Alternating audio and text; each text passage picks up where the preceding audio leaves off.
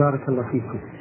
المستمعة من ليبيا خايا تقول في سؤالها الثاني إذا غسلنا الثياب فضيلة الشيخ بالماء والصابون وكانت فيها نجاسة هل يصح الصلاة بها وهل يكفي ذلك؟ غسيل الثياب بالماء والصابون يطهرها. نعم. بشرط أن تزول عين النجاسة. فإذا كانت النجاسة شيئا جامدا فلا بد من حكه أولا بالماء ثم غسله بعد حكه وإزالته. لأنه لا يمكن أن تطهر الثياب وعين النجاسة باقية فيها. وإذا طهر الثوب من أي نجاسة كانت سواء كانت من البول أو الغائط أو دم الحيض فإن الصلاة فيه تجوز. ولهذا أمر النبي صلى الله عليه وسلم المرأة إذا حاضت وأصابت ثوبها دم الحيض أن تقرصه ثم تغسله بالماء ثم تصلي فيه. نعم. بارك الله فيكم. لها سؤال آخر تقول فضيلة الشيخ إذا كان في عيني مرض ومنعني الطبيب من الماء هل يصح لي التيمم لمدة طويلة؟ إذا كان في العين مرض. وقال الطبيب إن الماء يضرها فإنه ينظر هل يمكن أن تمسح على العين مسحا بأن تبل يديها بالماء وتمسح عليها؟ إن كان كذلك وجب عليها أن تمسح. وإن لم يمكن وكان يضرها الغسل والمسح فإنها تغسل من وجهها ما لا يضره الماء. وتيمم عن الباقي بعموم قوله تبارك وتعالى وإن كنتم مرضى أو على سفر أو جاء أحد منكم من الغائط أو لمستم النساء فلم تجدوا ماء فتيمموا صعيدا طيبا فامسحوا بوجوهكم وأيديكم منه. وقوله سبحانه وتعالى فاتقوا الله ما استطعتم وقوله تعالى لا يكلف الله نفسا إلا وسعها. نعم. بارك الله فيكم. المستمع ميم را من الرياض. يقول فضيلة الشيخ نحن نعلم فضيلة الشيخ بأن الميت إذا مات انقطع عمله إلا من ثلاث صدقة جارية أو علم ينتفع به أو ولد صالح يدعو له. فما هي الصدقة الجارية والعلم النافع؟ الصدقة الجارية مثل أن يبني مسجد يصلي المسلمون فيه أو يبني بيتا للمساكين يسكونه أو يطبع كتبا ينتفع المسلمون بها. أو يوقف أرضا يكون مغلها للفقراء. هذه هي الصدقة الجارية. أما العلم النافع فأن يعلم الناس مما علمه الله سواء كان تعليما عاما كالذي يكون في المساجد على عامة الناس أو تعليما خاصا للطلبة فإن هذا العلم إذا انتفع الناس به بعد موته جرى له أجره بعد الموت. وفي هذا الحديث الذي ثبت عن النبي عليه الصلاة والسلام إذا مات الإنسان انقطع عمله إلا من ثلاثة صدقة جارية وأن ينتفع بها ولد صالح الأولى. فيه حث على نشر العلم حتى يتسع أجر الإنسان ويكثر أجر الإنسان. وفيه حث على تربية الأولاد تربية صالحة. لأنهم إذا كانوا صالحين بروا بآبائهم في الدنيا ودعوا لهم بعد الموت. وفيه أيضا إشارة إلى أن الدعاء للميت أفضل من العبادة. يعني أفضل من أن يهدي الإنسان له عبادة. فلو قال شخص أيما أفضل أن أدعو لأبي الميت أو أتصدق له؟ قلنا الأفضل أن تدعو له. لأن النبي صلى الله عليه وآله وسلم قال أو ولد صالح يدعو له. قال ذلك وهو يتحدث عن الأعمال. ولو كانت الأعمال الصالحة أفضل من الدعاء لأرشد إليها النبي صلى الله عليه وآله وسلم. نعم. بارك الله فيكم. يقول فضيلة الشيخ أعمل في مزرعة يوجد بها مواشي وثمار وصاحب المزرعة يرفض يرفض ذهابي إلى المسجد وهو بعيد عنا بحجة بقائي للحراسة فهل يكفي أن أصلي في المزرعة؟ أفيدوني بهذا. ما حدث ذلك؟ سؤال فضيلة الشيخ يقول هذا السائل لأنه يعمل في مزرعة ويوجد في هذه المزرعة مواشي وثمار. وصاحب المزرعة يرفض ذهابي إلى المسجد وهو والمسجد بعيد عنا بحجة بقائي للحراسة فهل يكفي أن أصلي في المزرعة؟ أفيدوني بهذا. إذا كان المسجد بعيدا عنك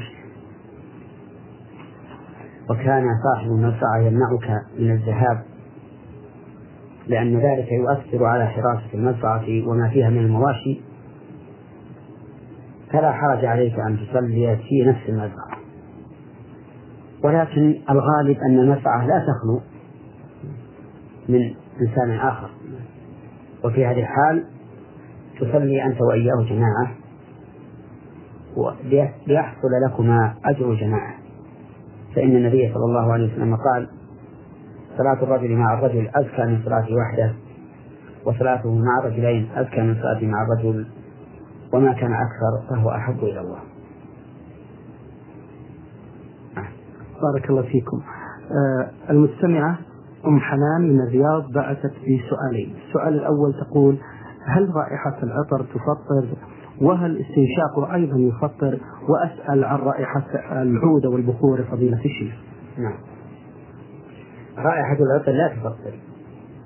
حتى لو استنشق الإنسان هذا العطر فإنه لا يفطر. لأنه لا يتصاعد إلى جسمه شيء.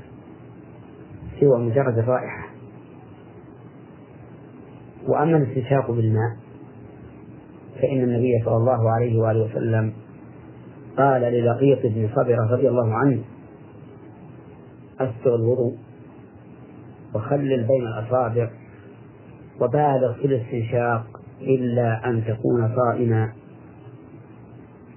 فاستثنى النبي صلى الله عليه وسلم من المبالغة في الاستنشاق حال الصيام. لأن الصائم لأنه إذا استنشق دخل الماء إلى جوفه. فلهذا قال إلا أن تكون صائما. وأما البخور فلا بأس أن يطيب به الإنسان ويطيب به ثوبه ويطيب به رأسه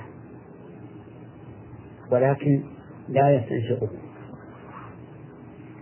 لأنه إذا استنشقه تصاعد إلى جوفه شيء من الدخان.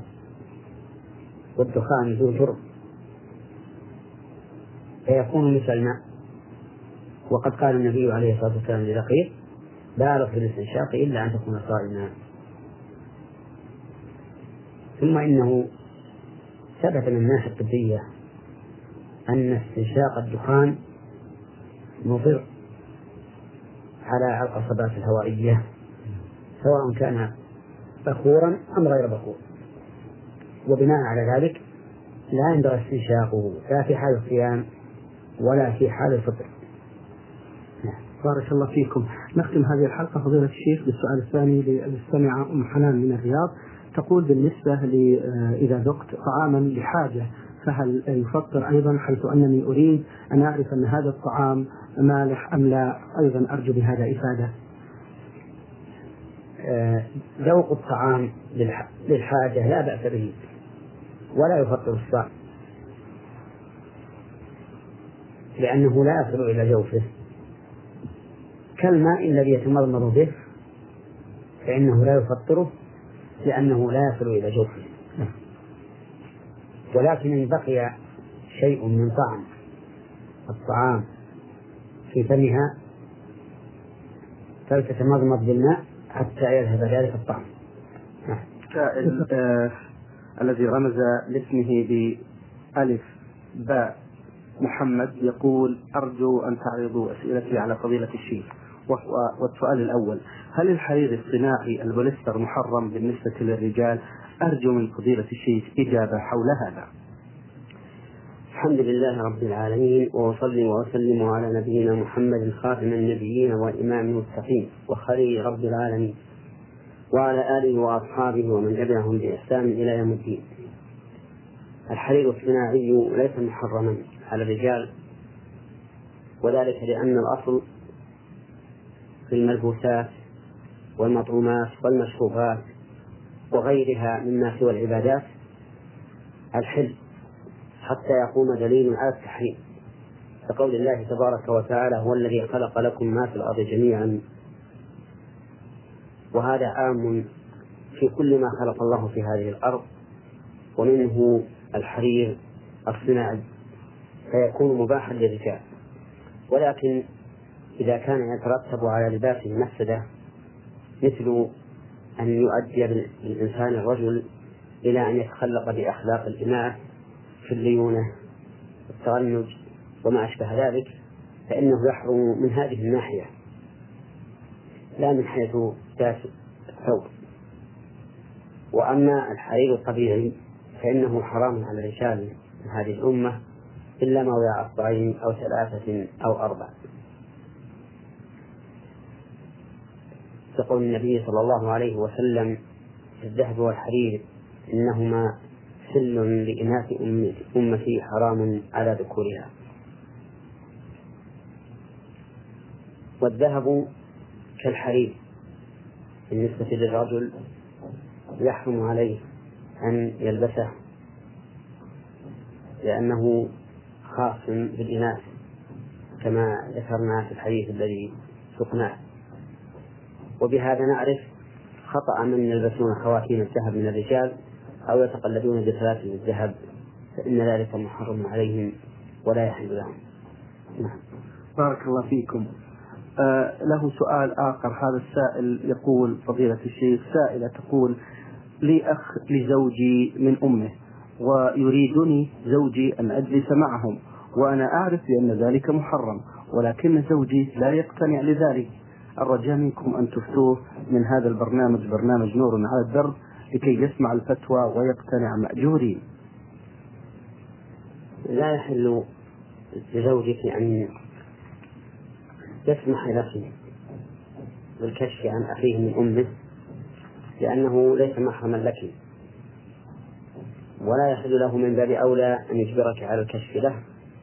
ولو أمرك بهذا فإنه لا يحل لك أن تجزيه لأنه لا طاعة لمخلوق في معصية الخالق.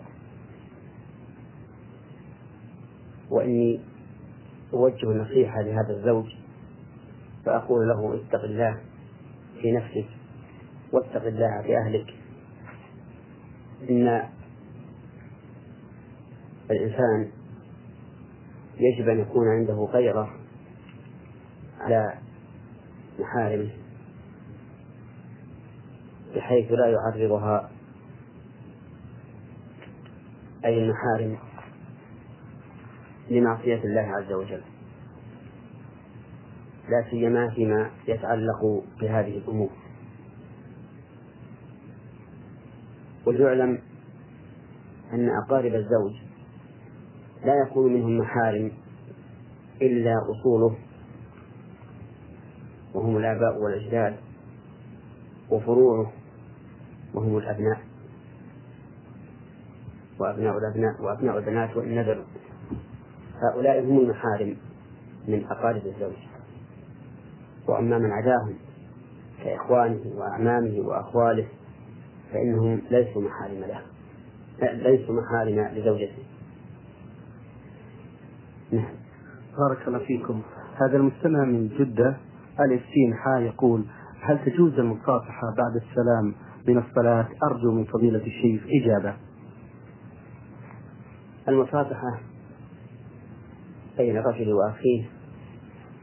سنة. سنة عند الملاقاة فقط. وأما بعد السلام من الصلاة. المفروضة.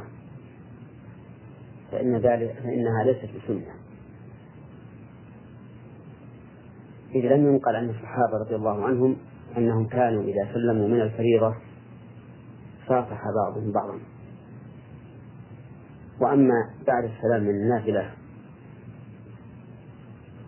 فهي سنة إذا كانت إذا كان ذلك من الملاقاة مثل أن يأتي رجل فيقف في الصف فيصلي تحية المسجد فإذا سلم من الصلاة فاتح من على يمينه ويساره فإن هذا يدخل في المصافحات عند الملاقاة. ولا يعد هذا بدعة. نعم. استفسر عن الآية الكريمة ولا تجعل يدك مغلولة إلى عنقك ولا تبسطها كل البسط فتقعد ملوما محسورا يعني معناها؟ نعم. معناها أن الله سبحانه وتعالى نهى الإنسان أن يجعل يده مبسوطة مغلولة إلى عنقه وهذا يعني لا تقبض اليد وتغلها إلى عنقك فتمنع من البذل الواجب أو المستحب فتكون بخيلا. ولا كل البسط فتمدها وتبذل المال في غير وجهه وذلك أن الناس الإنفاق ينقسمون إلى ثلاثة أقسام. قسم مقتر وقسم مبذر وقسم متوسط. والثالث منهم هو الذي على الحق وعلى الهدى. ولهذا امتدحهم الله عز وجل في قوله والذين إذا أنفقوا لم يسرفوا ولم يقتروا وكان بين ذلك قواما. بارك الله فيكم. يقول ما حكم مسابقة ومساواة الإمام في الصلاة؟ مسابقة الإمام محرمة لأن النبي صلى الله عليه وآله وسلم نهى عنها وحذر منها وقال أما يخشى الذي يظهر رأسه قبل الإمام أن يحول الله رأسه رأس حمار أو يجعل صورته صورة حمار. وإذا تعمدها الإنسان عالما بتحريمها فإنه فإن صلاته تبطل فلو ركع قبل الإمام وهو يعلم أن الركوع قبل الإمام حرام فإن صلاته تبطل وعليه أن يستأنفها من جديد. وأما موافقة الإمام فإن كان ذلك في تكبيرة الإحرام فإن الصلاة لا تنعقد وعليه أن يعيدها من جديد. مثل أن يكبر للإحرام قبل أن ينتهي الإمام من تكبيرة الإحرام فإن الصلاة لم تنعقد. وأما في غير تكبيرة الإحرام فإن موافقته خلاف ما أمر به النبي صلى الله عليه وآله وسلم حيث قال إذا ركع فاركعوا وإذا سجد فاسجدوا. وقال لا تسجدوا لا تركعوا حتى يركع ولا تسجدوا حتى يسجد. لكن في التأمين يوافق المأموم إمامه لقول النبي صلى الله عليه وآله وسلم إذا أمن الإمام فأمنوا أي إذا بلغ محل التأمين فأمنوا. والدليل على أن هذا هو المعنى ما ثبت في صحيح مسلم عن أبي هريرة رضي الله عنه. أن النبي صلى الله عليه وآله وسلم قال إذا قال الإمام ولا الضالين فقولوا آمين. وهذا يدل على أن معنى قوله إذا أمن الإمام فأمنوا أي إذا بلغ مكان التأمين وهو آخر الفاتحة. أو إذا شرع في التأمين فاشرعوا به أنتم. نعم. بارك الله فيكم. استفسر عن صحة هذا الحديث. رحم الله امرأ عرف قدر نفسه هل له أصل وهل هو وارد في الأحاديث؟ لا أعلم له أصلا لكن معناه صحيح. لأن الإنسان إذا عرف قدر نفسه خضع لربه وقام بعبادته وعرف أنه لا غنى له عن ربه طرفة عين. وإذا عرف نفسه عرف قدره بين الناس. فتحمله هذه المعرفة على أن لا يتكبر عليهم ولا يحتقرهم لأن الكبرياء من كبائر الذنوب. وغمط الناس من الأمور المحرمة. ولهذا لما حذر النبي صلى الله عليه وسلم من الكبر قالوا يا رسول الله كلنا يحب أن يكون ثوبه حسنا ونعله حسنا. فقال عليه الصلاة والسلام إن الله جميل يحب الجمال. الكبر بطر الحق وغمط الناس. فبطر الحق يعني رده وغمط الناس يعني احتقارهم وازدراءهم. فإذا عرف الإنسان قدر نفسه عرف منزلته بين الناس ونزل نفسه منزلتها فتواضع لله فتواضع لخلق الله لله عز وجل ومن تواضع لله رفعه الله نعم. بارك الله فيكم السائل ألف سين حاء يقول هل يجوز القنوت في صلاة الفجر أم لا؟ صحيح أن القنوت ليس بمشروع إلا في الوتر أحيانا أو في النوازل إذا نزلت بالمسلمين نازلة فإنه يسن لهم أن يقنتوا برفع هذه النازلة كما فعل النبي صلى الله عليه وآله وسلم.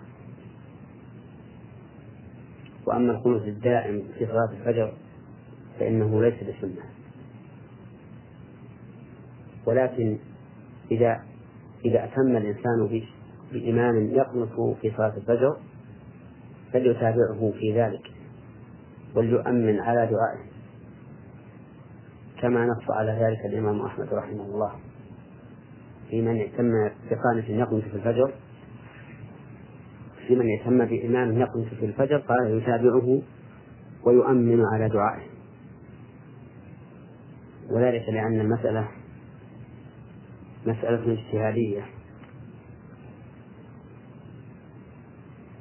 فلا يعد من خالف فيها مبتدعا. ولا ينبغي أن يخالفه الإنسان فيخرج عن الجماعة. فإن الاتفاق كله خير.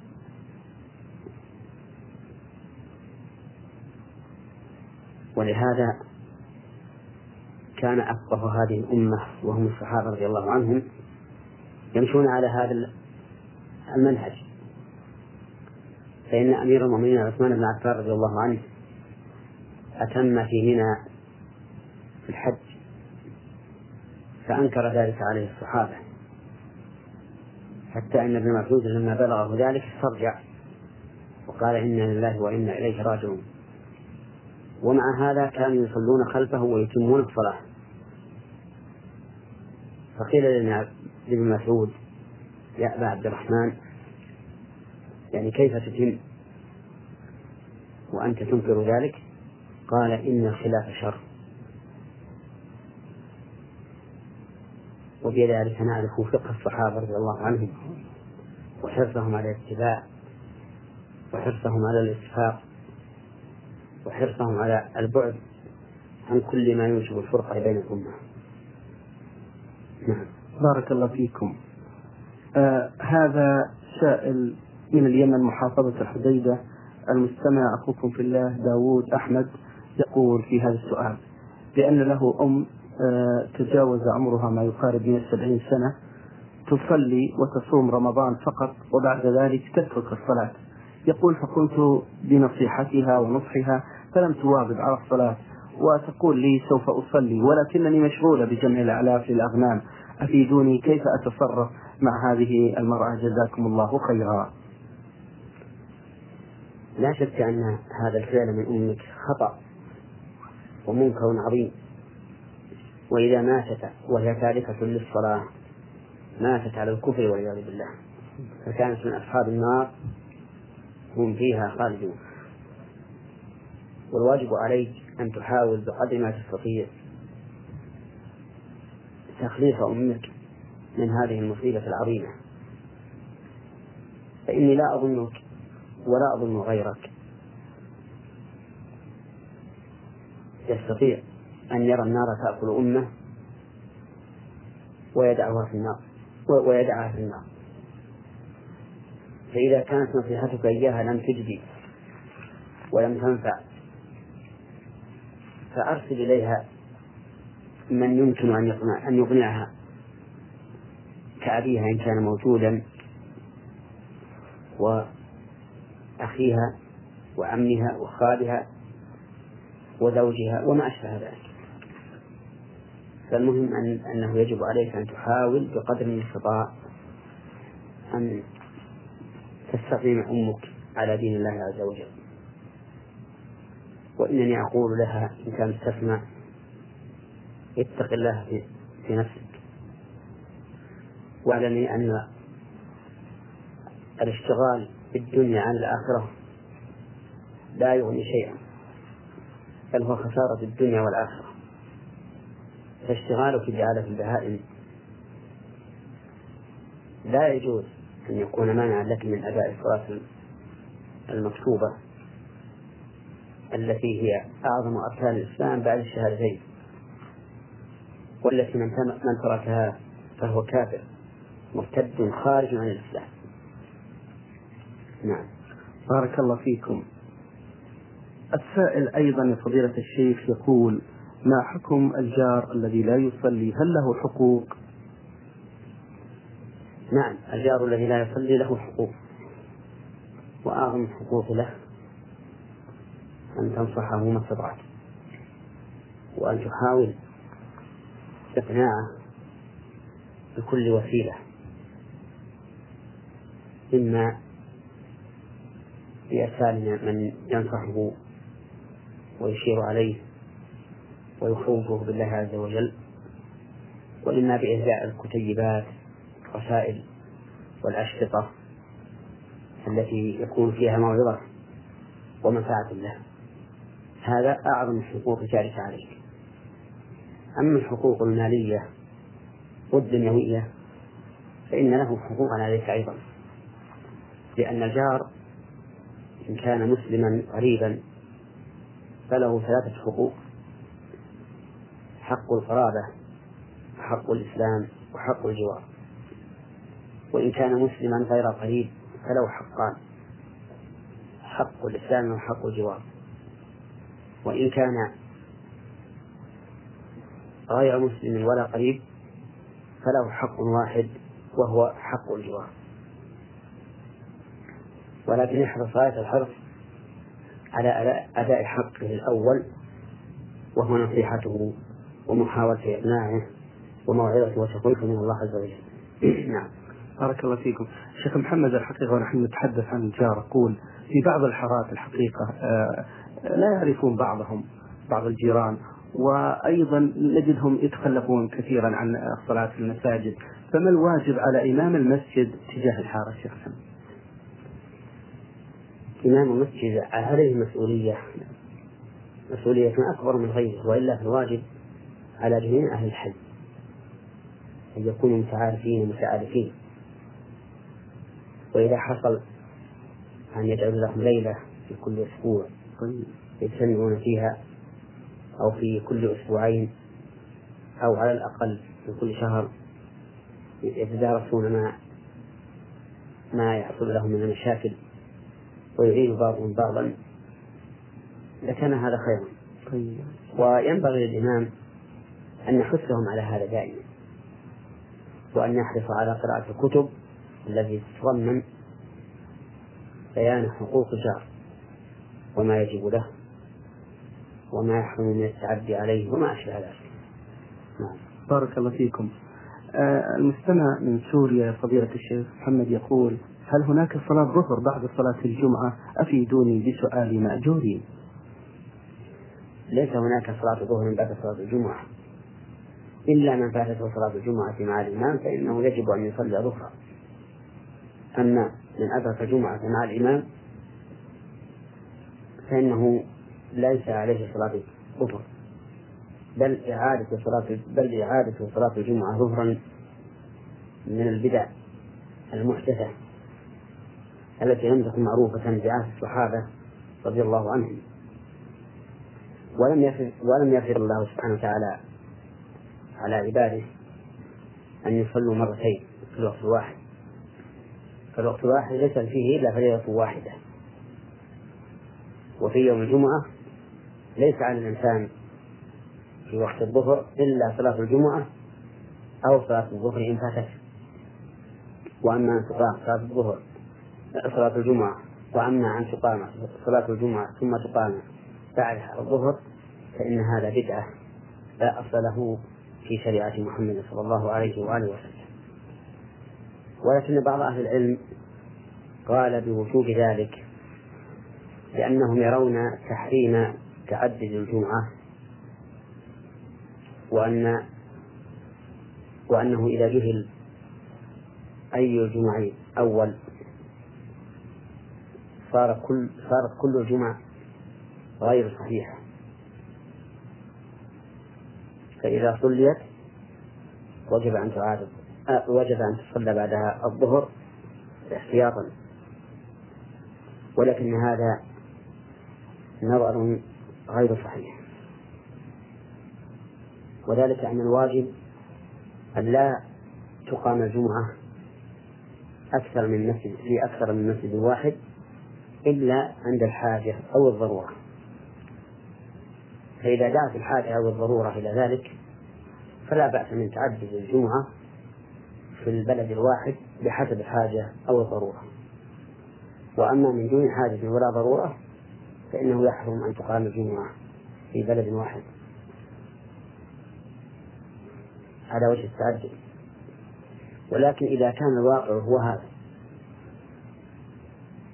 وكان لا بد من إقامة الجمعة في أمكنة متعددة بدون حاجة كما هو الواقع في كثير من بلاد من البلاد الإسلامية فإن الذنب هنا ليس ذنب المأمومين وإنما الذنب ذنب المسؤولين عن المساجد وأئمتها ومؤذنيها ومصالحها.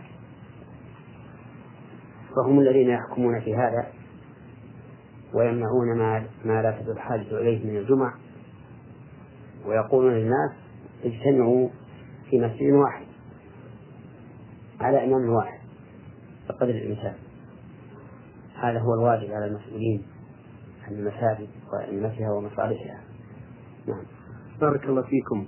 المستمع آه، شين ألف من سوريا يقول هل يحق للأب أن يأخذ هل هل يحق للأب أن يأخذ من مهر ابنته ولو كانت غير راضية؟ نعم يحق للأب أن يأخذ من مهر ابنته بعد أن تملكه ولو كانت غير غير راضية إلا إذا كان هذا يضرها بحيث تكون محتاجة له لا تقوم حاجتها ومصالحها إلا به فإنه لا يحل له أن يأخذ منه شيئا. لأن حاجة النفس حاجة النفس مقدمة على حاجة غير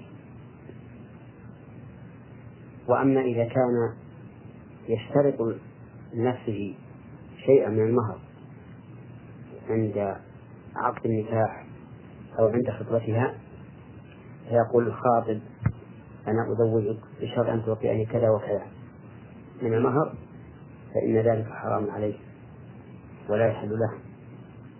يفضي إلى أن تكون البنات عند آبائهن بمنزلة السلع. يبيعها حيث كان كانت القيمة أرفع وأغلى. وهذا يؤدي إلى خيانة الأمانة كما هو الواقع في كثير من الناس. تجد الرجل لا يهتم بالخاطب الصالح في دينه وخلقه وإنما يهتم بالخاطب الذي يقتطع له من مهنته أكثر من غيره. وهذه مسألة يجب على أولياء الأمور أن ينتبهوا لها وأن يعلموا أنه لا يحل لهم أن يشترطوا لأنفسهم شيئا من المهر لا الأب ولا الأخ ولا العم ولا غيره من الأولياء. ولو اشترطوا شيئا لأنفسهم فإنه يكون للمرأة المتزوجة لأنه عوض عن بضعها والاستمتاع بها فلا يكون لأحد سلطة عليه. نعم. بارك الله فيكم. هذا السائل آه، هاء حاء طاء سوداني مقيم بالمنطقة الشرقية يقول فضيلة الشيخ في حج عام أحد عشر وأربعمائة وألف هجرية وجدت مبلغ من المال ما يقدر ب 120 ريال سعودي في المشاعر المقدسة بمنى وقمت بتوزيع هذا المبلغ على الفقراء والمساكين في المشاعر والحرم المكي ووزعت ذلك على خمسة ريالات وستة ريالات حتى انتهى. فهل عملي صحيح؟ أرجو التوضيح. العمل هذا غير صحيح؟ لأن لقطة الحرم لا تحل إلا لمن يشد أي لا لا يحل أخذها إلا لمن أراد أن ينشد عنها. مدى الدهر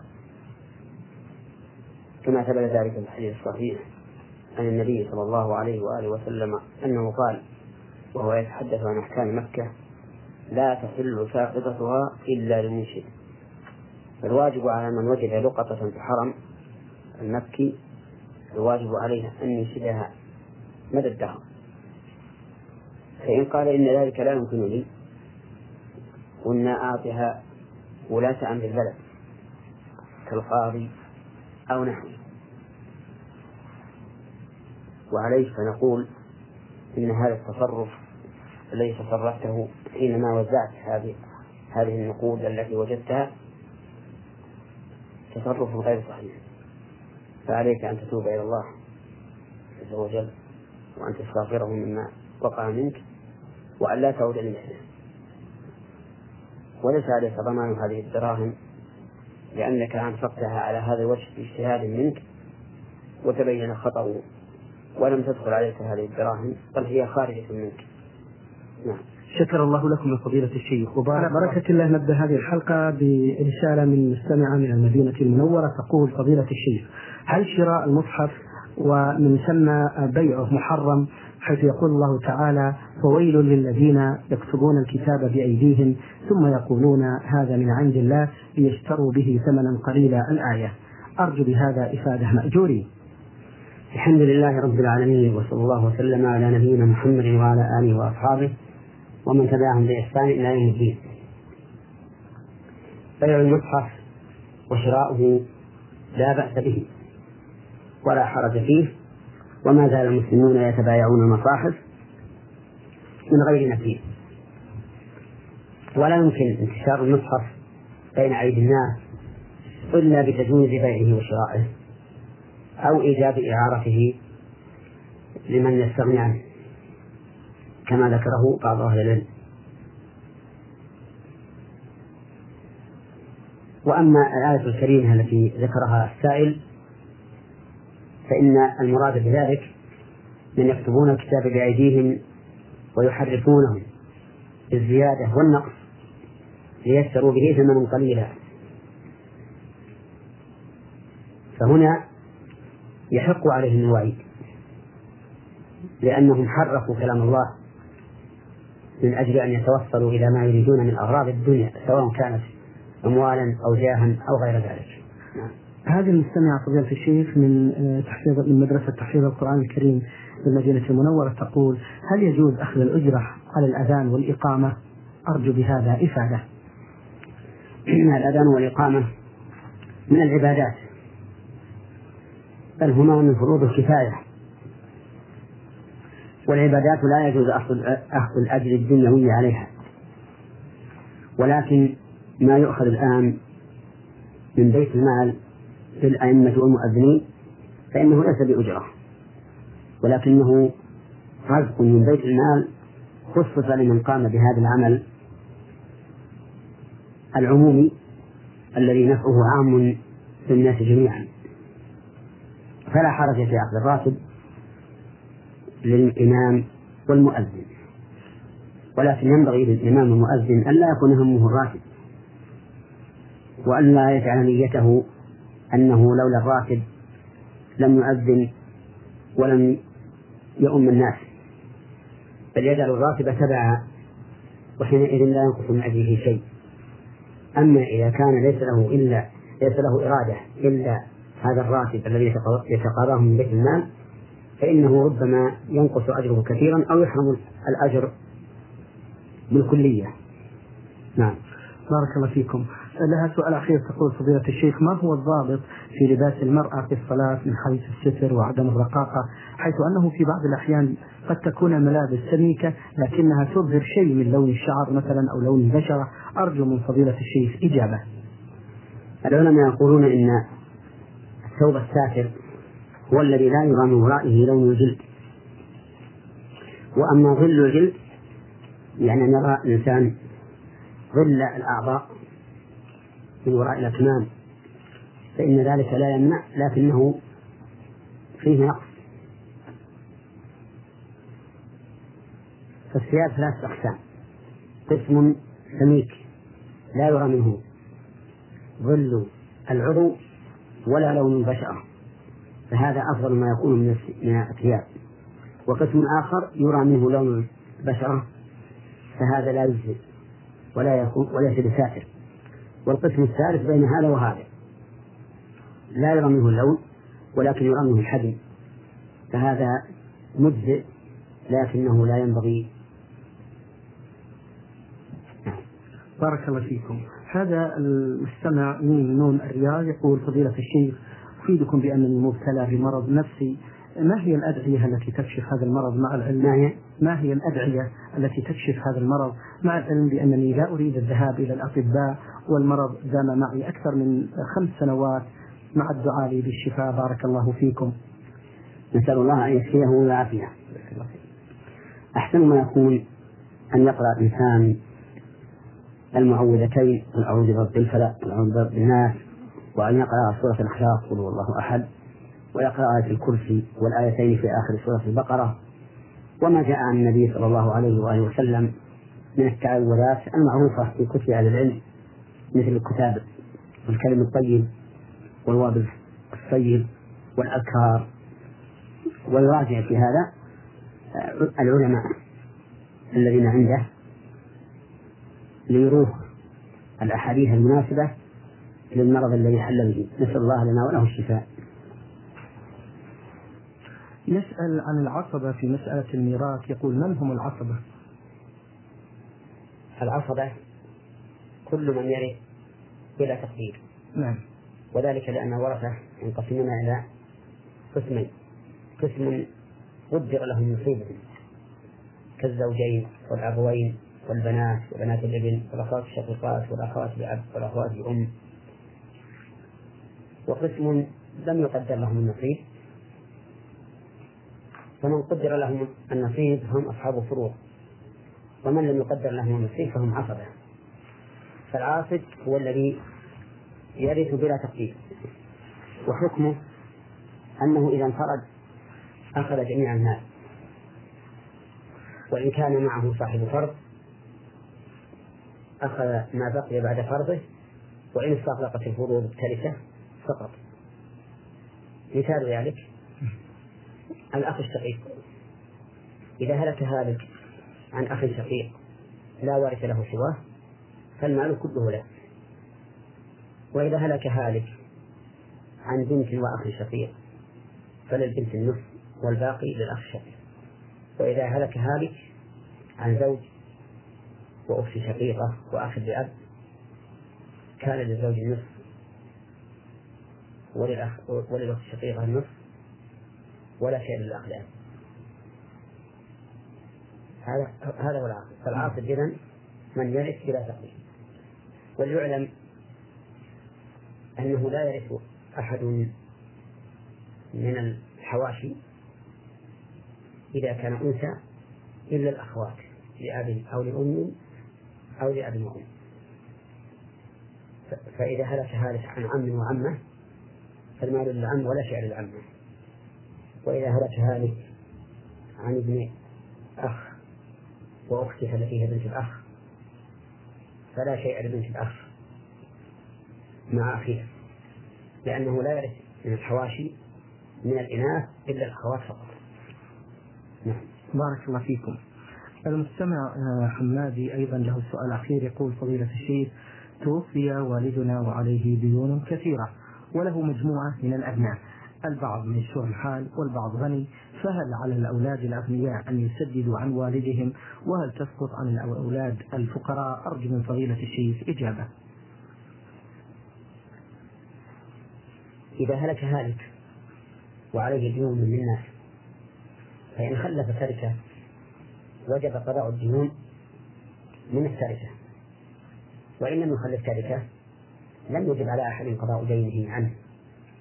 لكن ينبغي لأولاده الأغنياء إذا كان له أولاد أغنياء أن يقضوا دينه لأن هذا من البر.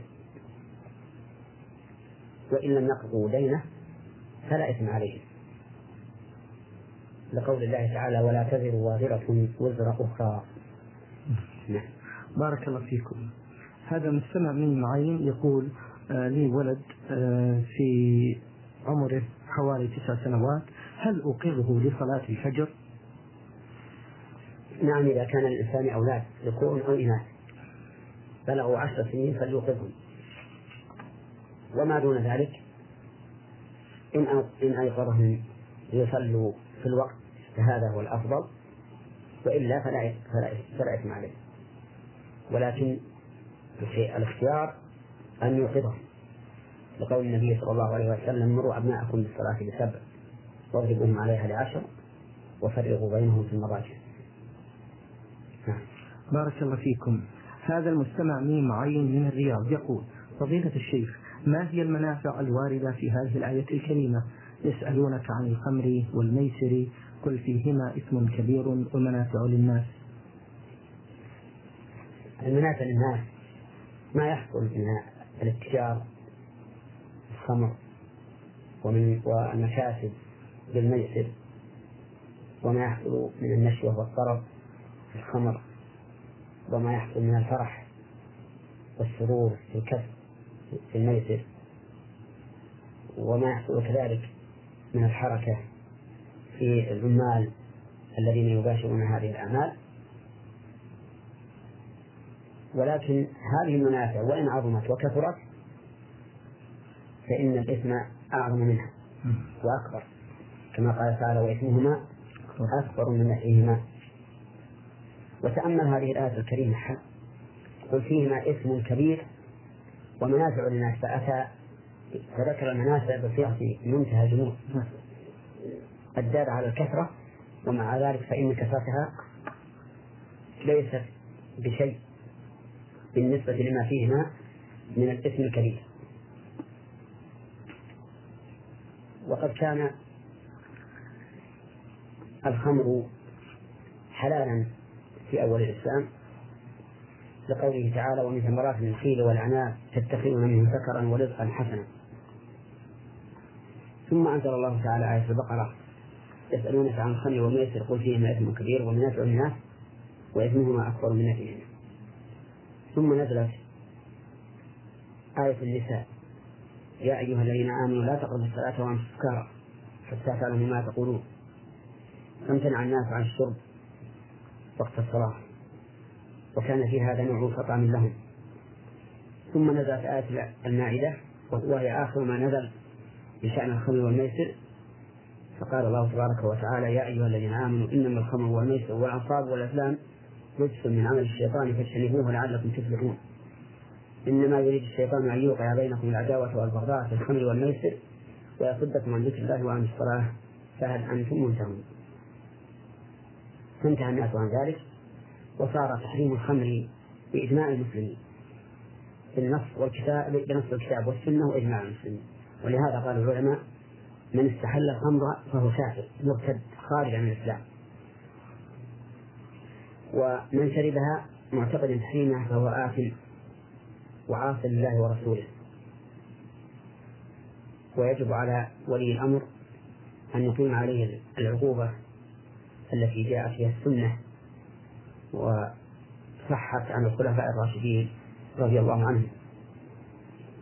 وذهب بعض العلماء إلى أنه أي شارب الخمر إذا شرب ثم جلد ثم شرب ثم جلد ثم شرب ثم جلد ثم شرب الرابعة فإنه يقتل.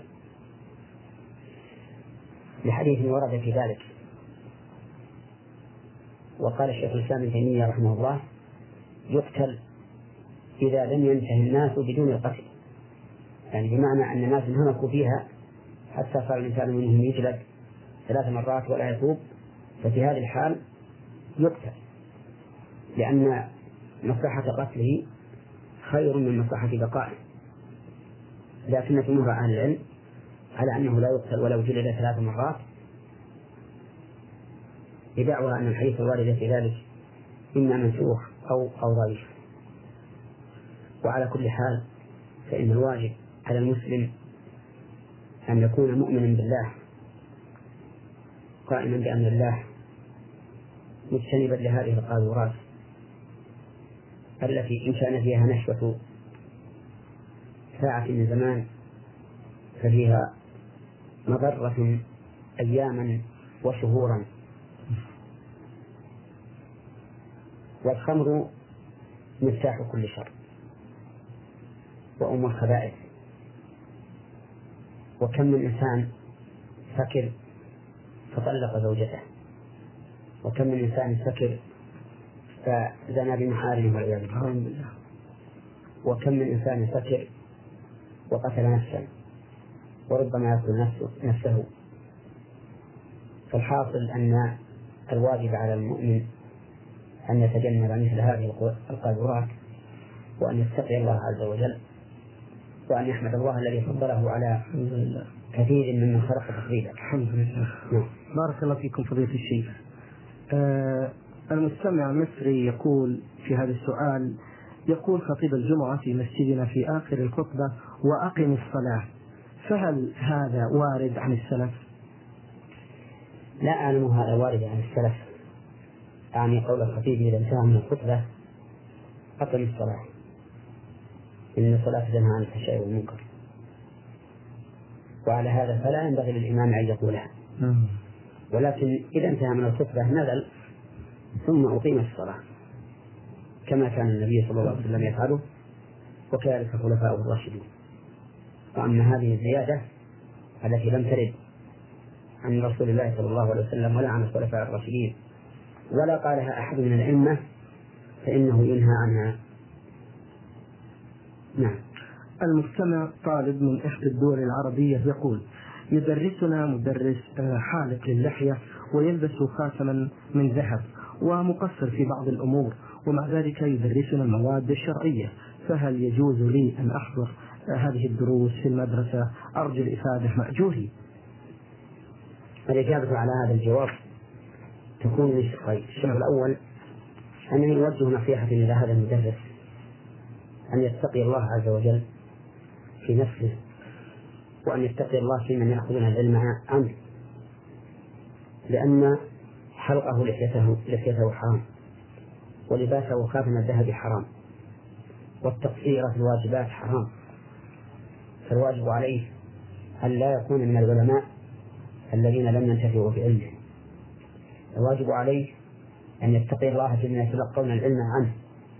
لأن الذين يتلقون العلم عنه سوف يأخذون حظوة نعم. إلا أن يشاء الله.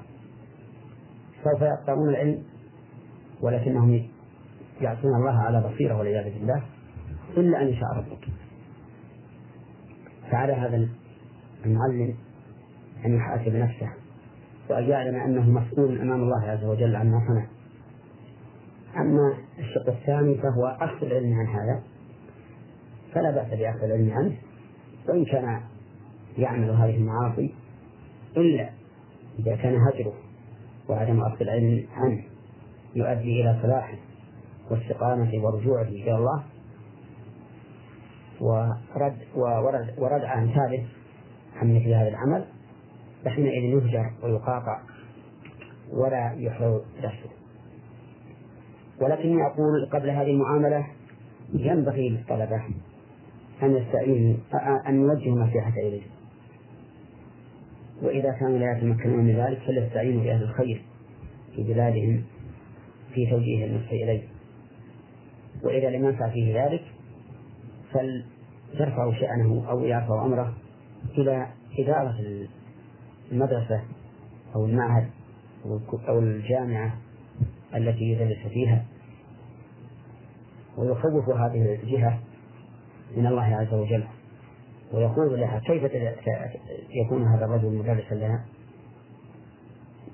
في العلوم الدينية وهو رجل لا يدين الله تعالى بهذا وبهذا وبهذا. والواجب على إدارة المدرسة أو المعهد أو المادة الكلية أو إدارة الجامعة الواجب عليها أن لا تجعل مثل هؤلاء المدرسين يدرسون أبناء المسلمين. تنصحهم؟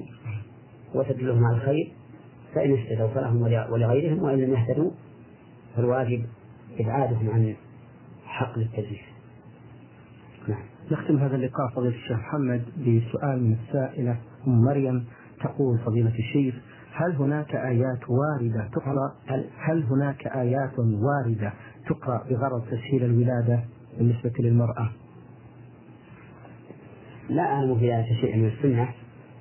لكن إذا قرأ الإنسان على الحامل التي أخذها الطلق ما يدل على التيسير مثل يريد الله بكم اليسر ولا يريد بكم العسر. ويتحدث عن الحمل والوضع كقوله تعالى وما تحمل من أنثى ولا تضع إلا بعلمه. ومثل قوله تعالى إذا زلزلت الأرض زلزالها وأخرجت الأرض أثقالها فإن هذا نافع. ومجرب بإذن الله. والقرآن كله شفاء. إذا كان القارئ والمقروء عليه مؤمنا بأثره وتأثيره فإنه لا بد أن يكون له أثر. لأن الله سبحانه وتعالى يقول وننزل من القرآن ما هو شفاء ورحمة للمؤمنين ولا يزيد الظالمين إلا خسارة. وهذه الآية عامة. شفاء ورحمة يشمل شفاء القلوب من أمراض الشبهات وأمراض الشهوات وشفاء الأجسام من الأمراض المستصعبات برنامج مستمع مصري يقول فضيلة الشيخ عندما أكون في المسجد وأنا أقرأ القرآن ويدخل البعض من المصلين ويلقون السلام فهل أرد عليهم السلام أم أستمر في القراءة؟ أرجو الإفادة. الحمد لله رب العالمين. وأصلي وأسلم على نبينا محمد وعلى آله وأصحابه ومن تبعهم بإحسان إلى يوم الدين. أما بعد فإنه قبل الإجابة على هذا السؤال أرجو من إخواني المستمعين أن يسمحوا لنا بالإجابة على أسئلتهم التي ترد إلينا بصفة خاصة عبر هذا البرنامج. إذا لم تكن من الأسئلة التي ينبغي أن تكون سرا. وذلك لأن الإجابة عليها عبر هذا البرنامج أشمل وأوسع فائدة من وجه وأيسر لي أنا من وجه آخر. لأن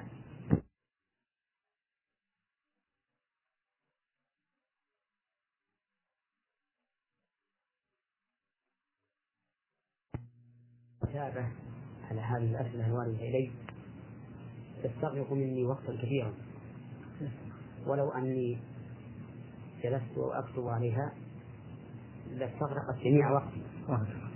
فلذلك نرجو من إخوتنا المستمعين الذين يوجهون إلينا رسائل خاصة أن يسمحوا لنا بعرضها عبر هذا البرنامج إلا إذا كانت الأسئلة اتخذت طابعا خاصا لا ينبغي أن يكون معلنا فهنا لابد من الكتابة على السؤال. وكما أشرت قبل قليل أن المقصود بذلك التخفيف عليه وتوفير الفائدة للإخوة المستمعين. سؤال الشيخ نعم يقول آه، عندما أكون في المسجد وأنا أقرأ القرآن يدخل البعض من المصلين ويلقون السلام فهل أرد عليهم السلام أم أستمر في القراءة؟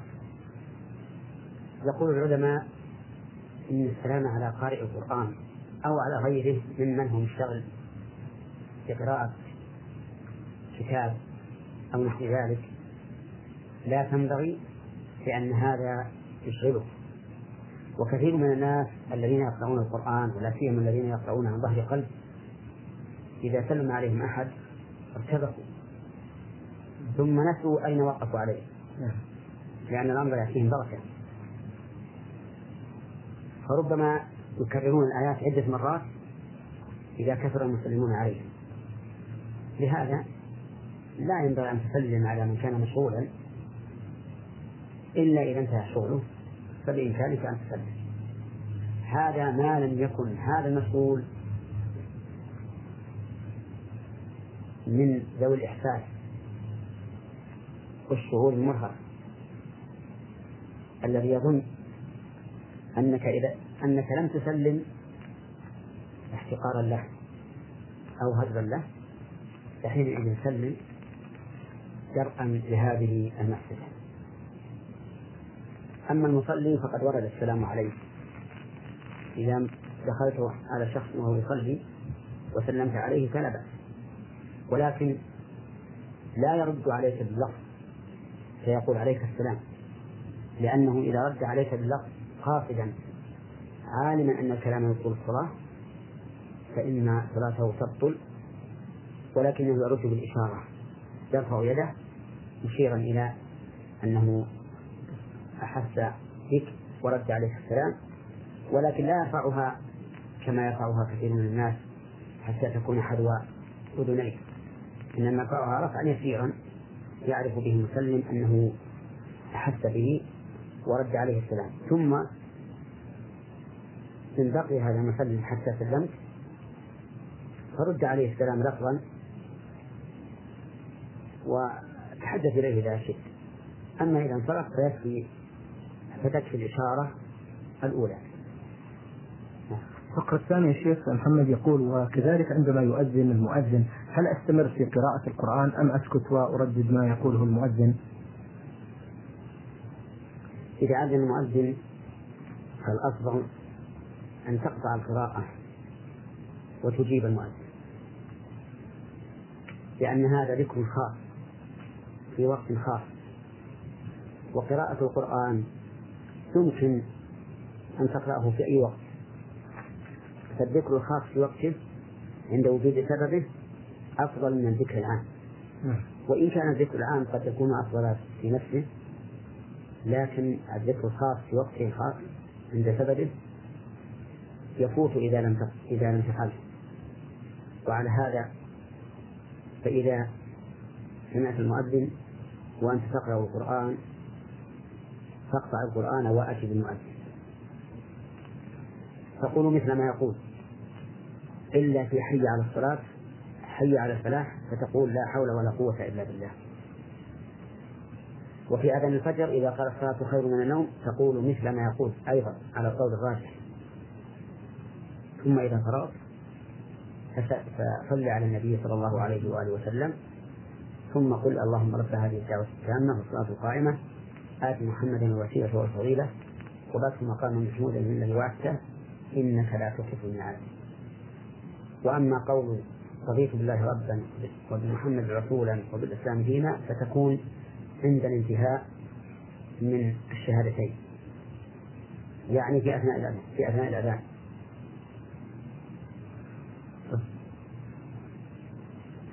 نعم. بارك الله فيكم. المستمع أخوكم في الله عبد الله محمد شيخ إبراهيم يقول فضيلة الشيخ السؤال الأول أين ميقات أهل أثيوبيا والصومال؟ وما حكم من أتى منهما للعمرة ولغيرها بدون إحرام ثم أحرم بعد أيام وذهب إلى مكة مباشرة؟ ماذا يجب عليه أن يفعل مأجوري؟ ميقات أثيوبيا والصومال إذا جاءوا من جنوب جدة أن يحاذوا يلملم التي وقتها النبي صلى الله عليه وآله وسلم لأهل اليمن. وإن جاءوا من شمال جدة فميقاتهم ذو الجحفة. نعم. وإن جاءوا من شمال جدة فميقاتهم الجحفة التي وقتها النبي صلى الله عليه وسلم لأهل الشام وجعل الناس بدلا منها غابة أما إذا جاءوا من بين ذلك قصدا إلى جدة فإن ميقاتهم جدة لأنهم يصلون إلى جدة قبل محاذاة الميقاتين المذكورين فيحرمون من جدة. هذا إذا جاءوا للعمرة أو للحج. أما من جاء للعمل وقد أدى فريضة العمرة والحج فله أن أن لا يحرم أصلا لأن الحج والعمرة لا يجبان إلا مرة في العمر. فإذا أسقطهما الإنسان لم يجب عليه مرة أخرى اللهم إلا أن إلا بنذر.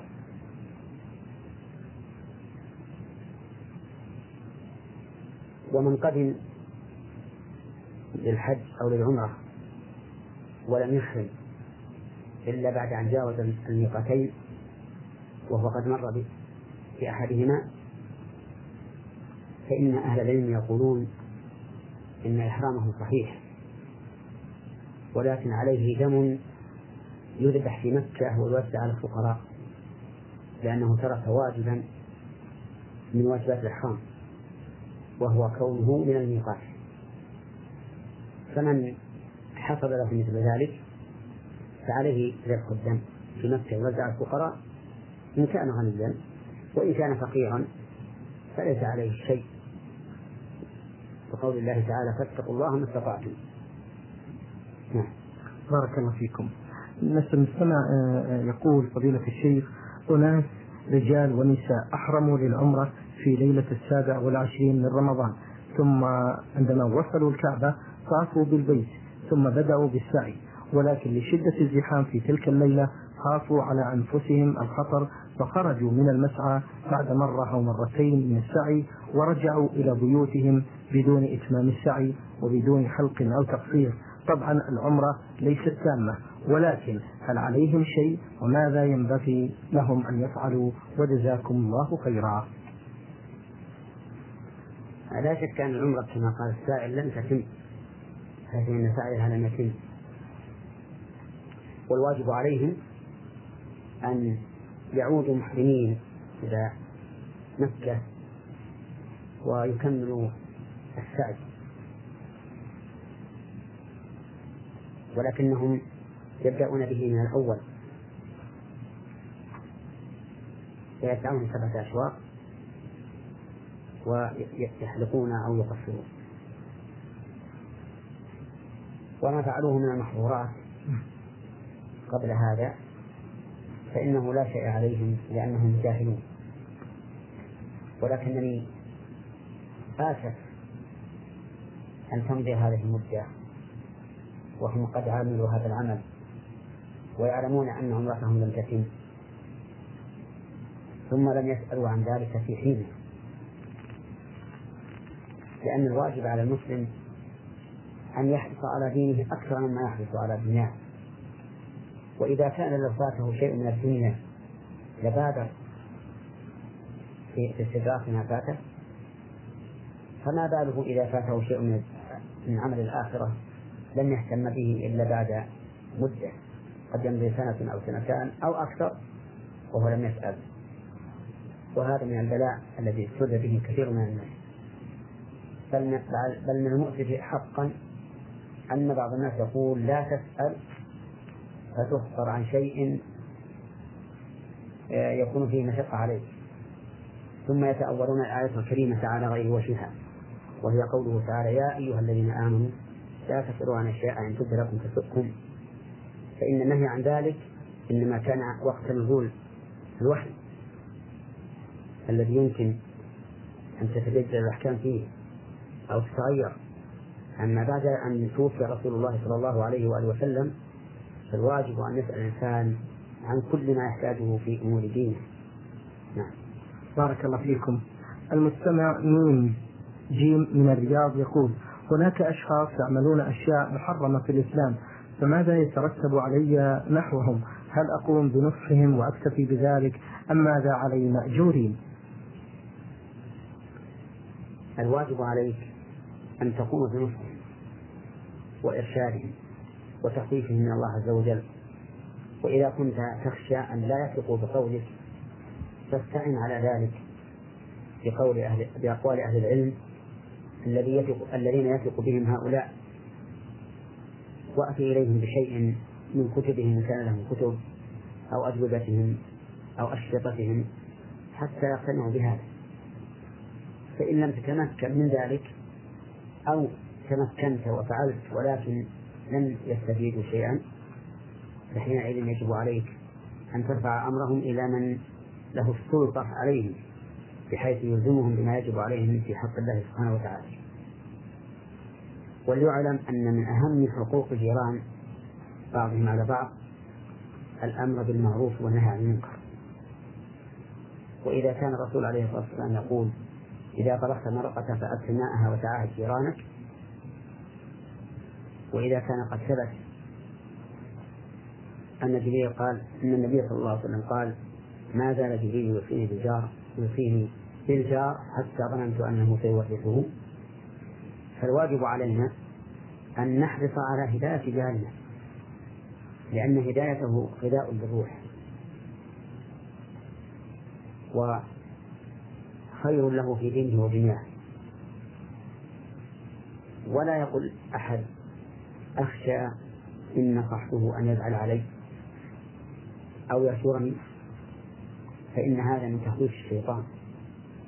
بل انصح ومر بالمعروف وانهى عن المنكر لأن هذا هو الواجب عليك. والواجب عليه قبول الحق من أي مسألة كان. فإن لم يقبل برئ ذمة الآمر بالمعروف والنهي عن المنكر وصار الإثم على من خالف. بارك الله فيكم. هذا سائل فضيلة الشيخ محمد يقول إذا فاتتني صلاة الجهرية فهل أقضيها سرية أم جهرية؟ مثل صلاة المغرب ولم أذكر ذلك إلا في اليوم الثاني فأرجو منكم إفادة. إذا فاتت الصلاة الجهرية فإنها تقضى جهرا ولو كان قضاءها في النهار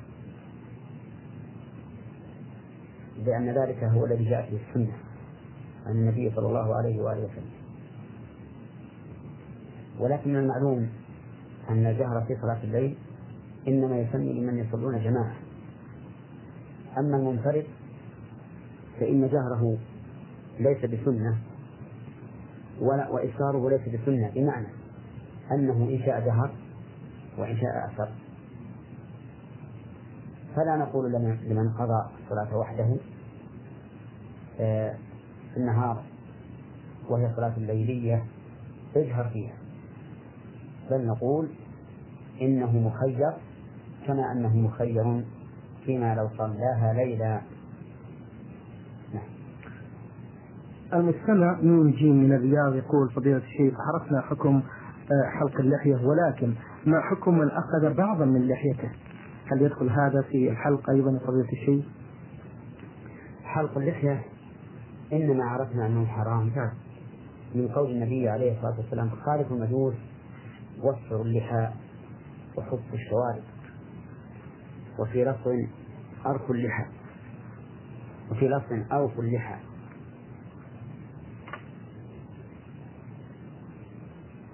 والقصد منها مخالفة لهذا الأمر لأن من قصها فإنه لم يوفيها ولم يوفيها ولم يوفيها ولكنه لا شك أن القص أخف من الحلق لأن الحلق إذهاب للشعر بالكلية والقص إذهاب لبعضه وإذهاب البعض ليس كإذهاب الكل لكن هو داخل في المعصية إذا أخذ منها شيئا. وعلى هذا فالواجب على من يتقي الله من يتقي الله عز وجل أن يتجنب حلق اللحية والأخذ منها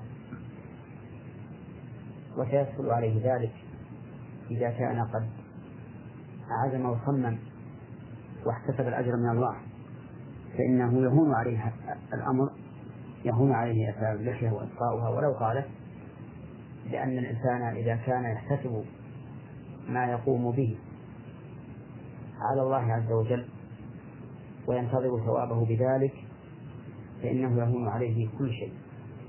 بارك الله فيكم. نعم. المستمعة فائدة محمد من ليبيا. تقول فضيلة الشيخ البعض من الناس يعملون أشياء تخالف الشرع آه، ويقومون بالنفاق أو الهمز أو اللمز وعندما أقول لهم بالنفاق أو الهمز أو اللمز وعندما أقول لهم بأن هذا حرام وأن الله سبحانه وتعالى سيحاسب على ذلك يقولون يوم الجحيم آه، ربنا رحيم فماذا تقولون أنتم لمثل هؤلاء؟ تقول لمثل هؤلاء الذين يعملون السيئات ويتكلون على مغفرة الله ورحمته إنهم على خطر عظيم. فإن الله تعالى يقول في كتابه نبئ عبادي أني أنا الغفور الرحيم وأن عذابي هو العذاب الأليم. ويقول جل وعلا اعلموا أن الله شديد العقاب وأن الله غفور رحيم. ما على الرسول إلا البلاغ. والله يعلم ما تكون وما تكتمون فهذا الاتكال الذي يحصل من بعض الناس المفرطين المهملين لا شك أنه من إيهام الشيطان ووحي الشيطان. وما يدري هذا الرجل؟ ما يدريه أتكون هذه المعاصي التي هي بنفسه سهلة؟ بريدا لمعاصي أكبر منها ثم للكفر بالله عز وجل.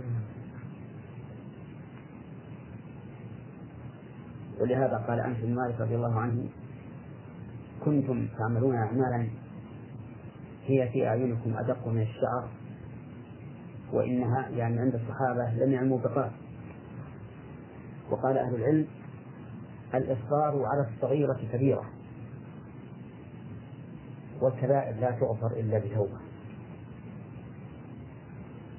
مع أن الهمز واللمز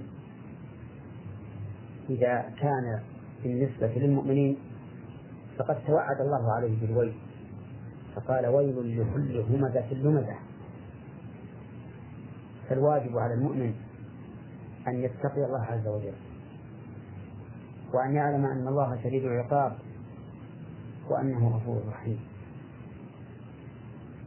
ففي جانب المعاصي يجب أن ينظر من زاوية العقاب حتى يرتدع عن المعصية. وفي جانب الأوامر إذا قام بها وحصل شيء من التقصير ينظر من زاوية المغفرة والرحمة. وبهذا السير على هذا النحو يتحقق أن يكون سيره على وجه المطلوب أي بين الخوف والرجاء. فإن الإنسان إذا سار إلى الله عز وجل مغلبا جانب الرجاء فقد يغلب عليه الأمن من مكر الله. وإذا سار إلى الله مغلبا جانب الخوف فقد يغلب عليه القنوط من رحمة الله. وإذا سار إلى الله بين الخوف والرجاء. فقد سار بجناحين متساويين. فيخاف عند الهم بالمعصية ويرجو عند فعل الطاعة. قال الإمام أحمد بن حنبل رحمه الله ينبغي أن يكون خوفه ورجاؤه واحدا. فإن أيهما غلب هلك صاحبه وقال بعض أهل العلم الأولى أن يغلب جانب الرجاء. لقوله تعالى في الحديث القدسي أنا عند ظن عبدي بي. وقال آخرون ينبغي أن يغلب جانب الخوف. حتى يعصمه ذلك من من فعل الذنوب. وقال بعض العلماء تغلب في حال المرض جانب الرجاء. حتى يلقى الله عز وجل وهو يحسن الظن به. وفي غالب وفي حال الصحة يغلب جانب الخوف حتى يحمله ذلك على ترك المحرمات وفعل الواجبات. وقال آخرون يغلب عند فعل الطاعة جانب الرجاء. وأن الله تعالى يقبلها منه كما يسر له فعلها كما يسر له فعلها وعند الهم بالمعصية يغلب جانب الخوف حتى يردعه خوفه عن فعل هذه المعصية وهذا الأخير هو أقرب الأقوال. أن يكون الإنسان عند فعل الطاعة مغلبا لجانب الرجاء وأن الذي يسرها له سيمن عليه بقبولها. وعند الهم بالمعصية يغلب جانب الخوف ليمنعه ذلك عن فعل هذه المعصية. والإنسان في الحقيقة له أحوال. أحيانا يجد نفسه منشرحا مقبلا على الله مغلبا جانب الرجاء. بالعكس يكون خاملا ساكنا. فيغلب جانب الخوف. والإنسان كما يقول بعض الناس طبيب نفسه. المهم أن لا يصل إلى درجة يقنط من رحمة الله ولا إلى درجة يأمن فيها مكر الله.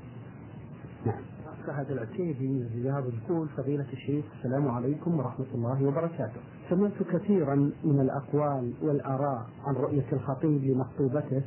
البعض يقول بأنه جائز البعض يتحرز لذلك بوجود ولي الأمر والبعض يعتمد على رؤية إحدى القريبات. فهل يجوز رؤية الخطيب لمخطوبته قبل عقد زواجها؟ أرجو إرشادي إلى حكم ذلك. حفظكم الله. وجزاكم الله خير الجزاء والسلام عليكم.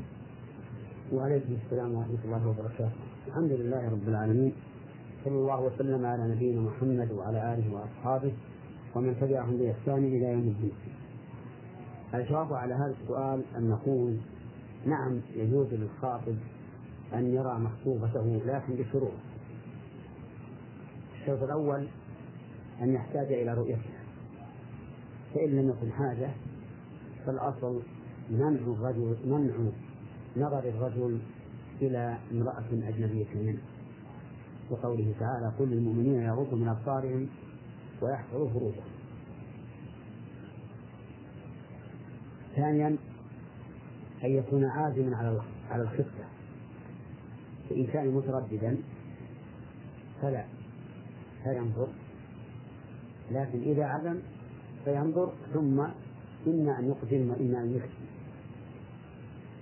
ثالثا أن يكون النظر بلا خلوة أي يشترط أن يكون معه أحد من محارمها إما أبوها أو أخوها أو عمها أو خالها وذلك لأن الخلوة بالمرأة الأجنبية محرمة. في قول النبي صلى الله عليه وسلم لا يخلون رجل بامرأة إلا مع ذي محرم. وقال صلى الله عليه وسلم إياكم الدخول على النساء. قالوا يا رسول الله رأيت الحمو قال الحمو الموت. الرابع أن يغلب على ظنه إجابة أهلها. بل أن يغلب على ظنه إجابتها أو إجابة أهلها. فإن كان لا يغلب على ظنه ذلك فإن النظر هنا لا فائدة منه إذ أنه لا يجاب إلى نكاح هذه المرأة سواء نظر إليها أم لم ينظر إليها. اشترط بعض العلماء أن لا تتحرك شهوته عند النظر وأن يكون قصده مجرد الاستعلام فقط. وإذا تحركت شهوته وجب عليه الكف عن النظر وذلك لأن المرأة قبل أن يعقد عليها ليست محلا للتلذذ بالنظر إليها فيجب عليه الكف.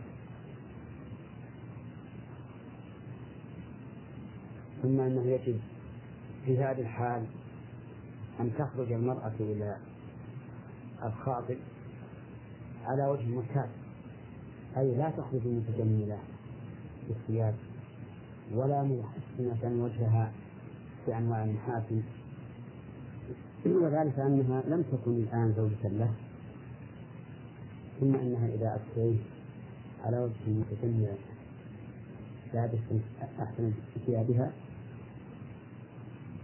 فإن الإنسان قد يقدم على نكاحها نظرا لأنها ظهرت في أول مرة. ثم إذا رجعنا إلى الحقائق فيما بعد وجدنا أن الأمر على خلاف ما واجهها به أول مرة. نعم. بارك الله فيكم.